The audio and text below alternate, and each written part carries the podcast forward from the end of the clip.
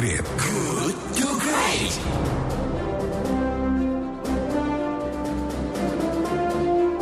Masih di topik diskusi dalam Good to Great bersama saya Ijul Syafi'i dan sekarang kita membahas topik tentang menelaah teror akademik di kampus UGM. Benarkah ini ancaman bagi demokrasi dan kebebasan berpendapat? Di tengah negara sedang berjibaku melawan musuh bersama bernama COVID-19, baru-baru ini publik dihebohkan dengan dugaan teror dan intimidasi di kampus UGM Jogja.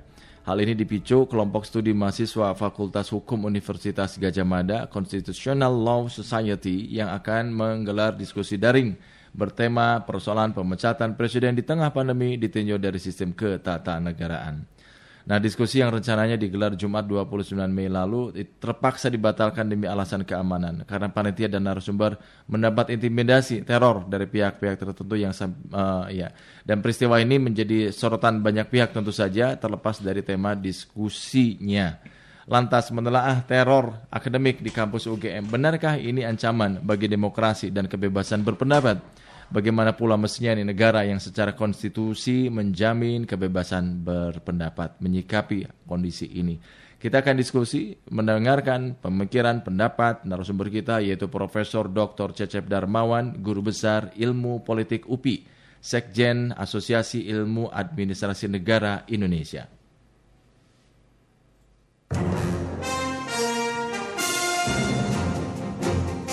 Assalamualaikum warahmatullahi wabarakatuh. Selamat pagi Pak Prof. Waalaikumsalam warahmatullahi wabarakatuh. Selamat pagi Kang Ijo ya. Yes, siap Prof. Bagaimana ya. kabar Prof? Alhamdulillah dan salam Idul Fitri juga. Mohon maaf lahir batin. Oh, semohon sami-sami. Ya, kepada Kang Ijo dan redaktur semua juga sahabat nilai. Iya. Sami-sami Prof. Salam uh, mohon maaf lahir batin juga. Prof, uh, kita ya. kan sedang berjibaku melawan corona ini. Nah, baru-baru ini publik dihebohkan dengan dugaan teror, intimidasi di kampus UGM Jogja. Ya. Ini memicu, uh, ini dipicu oleh diskusi daring uh, dengan tema persoalan pemecatan presiden di tengah pandemi ditinjau dari sistem ketatanegaraan. Nah, Anda melihatnya bagaimana Anda mencermati kasus ini, Prof? Ya pertama begini ya, memang kampus itu kan dunia ide, mm-hmm. ya. Mm-hmm. Ada juga yang disebut dengan kebebasan akademik, kebebasan mimbar akademik itu di kampus tuh. Iya yeah, iya. Yeah. Ya. Nah sebetulnya diskusi yang kaitan dengan apa pun di kampus selama dalam koridor akademik gitu ya, kebebasan mm-hmm. akademik, ada kebebasan mimbar akademik, tentu ada aturan-aturan main, nya itu nggak ada masalah soal diskusinya. Mm-hmm. Nah, tetapi ketika diskusi itu dibawa ke ranah publik, ya, yeah. apalagi di tengah kondisi COVID seperti ini, menurut saya, ya kampus pun ya lebih, harusnya lebih arif, lebih bijak. Mm-hmm. Nah, mhm, kampus mhm. sebetulnya dituntut sekarang itu bicara mengenai bagaimana penanggulangan soal COVID-19 ini. Apa yang diberikan kampus dan kontribusi kampus terhadap penanganan COVID-19. Yeah. Jadi mungkin uh, itu akan jauh lebih meresonansi persoalan bangsa ya. Mm-hmm. dan bagaimana juga peran kampus siap menyongsong hidup normal new normal new normal itu. Apa yang disodorkan kampus?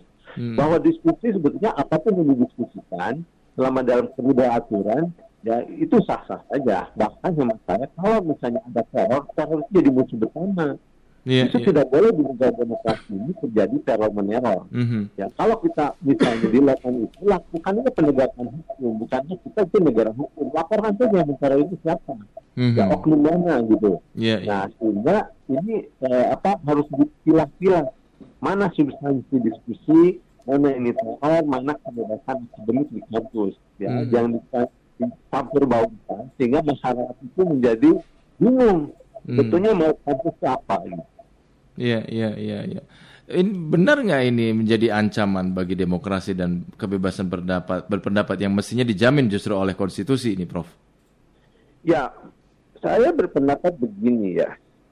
Setiap warga negara itu kan punya kebebasan untuk menyatakan pendapat, yeah. berkumpul, berorganisasi dijamin oleh konstitusi dan itu hak konstitusi. Mm -hmm. Ya, ada juga undang-undang ya kebebasan menyatakan pendapat di muka umum, yeah. gitu.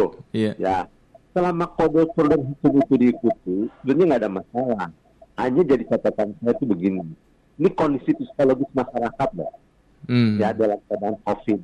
Mungkin lebih arif kampus-kampus itu berdiskusi mengenai substansi substansi persoalan bangsa yang lebih fundamental. Hmm. Apa ini bagaimana ya meng, meng- apa, memulihkan lagi keadaan ekonomi masyarakat, bagaimana recovery kesehatan masyarakat, bagaimana habis berkontribusi ya gitu untuk pencegahan soal COVID ini dan Hmm. bagaimana menguasai kehidupan new normal. Itu Iya, mungkin iya. lebih, lebih, uh, jauh lebih benar. Hmm, Artinya pihak art- Hmm, Artinya pihak penyelenggara ini kurang bijak dalam menginisiasi tema diskusi ya, Prof. radikalisme selama dalam keluarga dan hal yang biasa di fakultas hukum, fakultas di fisik misalnya ya, Mhm. itu hal yang biasa di ruang-ruang kelas ya di apa namanya diskusi dengan para mahasiswa, para dosen biasa dalam kerangka keilmuan. Bahkan Iya. tak UR sendiri Hmm. membolehkan kampus bicara soal komunisme boleh boleh untuk apa untuk pencitraan. Iya, Ya, iya. terjerumus kepada hal seperti itu gitu. Hmm. Artinya bisa dibilang pihak kampus ini juga eh, kurang bijak dalam menginisiasi tema diskusi gitu. Ya, maksud saya gini, dari sisi aturan sebenarnya nggak ada larangan. Tapi harus dihitungnya gini, kalau ini dibawa ke ranah publik, itu nanti konsumsinya adalah konsumsi politik, bukan lagi konsumsi akademik. Aha. Gitu. Ya, ya. ya, ya. Bahwa ada yang teror, laporkan aja. Kalau saya, kalau soal teror, teror meneror, itu soal pidana, penganiayaan, dan segala macam. Laporkan, karena itu memang menghambat demokrasi. Iya, Ya, iya. menghambat kebebasan. Mhm. nggak boleh terjadi itu siapa pun. Saya Hmm. khawatir ini pihak-pihak yang mengambil eh, apa ada yang mencari di air keruh gitu ya, Ah. dan bermain di air keruh gitu itu nggak boleh. Ada teror, dan bicara mas teror laporkan saja siapa yang menterornya. Ya, Ini iya. insya Allah aparat semua eh, warga Indonesia akan mendukung penegakan hukum karena itu negara hukum. Nggak boleh terjadi teror meneror. Mhm. Lalu bagaimana mestinya negara yang secara konstitusi ini menjamin kebebasan berpendapat menyikapi masalah ini menurut Anda, Prof? Ya, menurut saya proporsional. Punya yang disebut tadi ya, eh, apa ada kebebasan akademik, ada kebebasan mimbar akademik. Tapi itu pun tidak punya etika, punya aturan masing-masing. Tiap kampus punya itu. Ya, yang kedua lebih baik eh, kebebasan kebebasan mimbar akademik di kampus itu untuk masyarakat-masyarakat akademik, gitu. Mhm, mhm. Nah, yang kalau dibawa keluar, dilihat dulu ini soal manfaat dan mudaratnya Iya, dalam iya. psikologi psikologi masyarakat. Mhm. Jadi saya sih melihat eh, sebagai negara hukum tidak boleh ada orang melanggar hukum itu sudah pasti. Iya. Ya, yang kedua juga harus dipahami sekarang itu masyarakat dan pemerintah sedang giat-giatnya bagaimana ya penanganan soal COVID dan menghadapi atau menyongsong new normal. Mhm. Mungkin kampus lebih bagus arahkan ke topik-topik itu Iya, ya iya. tanpa menafikan topik-topik lain. Silakan di ruang-ruang kelas, di ruang-ruang seminar yang yang itu untuk masyarakat akademik tidak ada larangan selama itu memenuhi koridor koridor aturan gitu. Hmm, baik, baik. Prof, terima kasih waktunya Prof. Kita diskusi pagi ini menambah referensi untuk kami yang mendengarkan pagi. Tetap sehat, Ya. tetap semangat Prof. Alhamdulillah ya, salam hormat ke sahabat kilau semua. Baik, terima kasih. Assalamualaikum warahmatullahi wabarakatuh. Waalaikumsalam. Ya, demikian sahabat kilat Profesor Dr. Cecep Darmawan, Guru Besar Ilmu Politik UPI, yang juga Sekjen Asosiasi Ilmuwan Administrasi Negara Indonesia.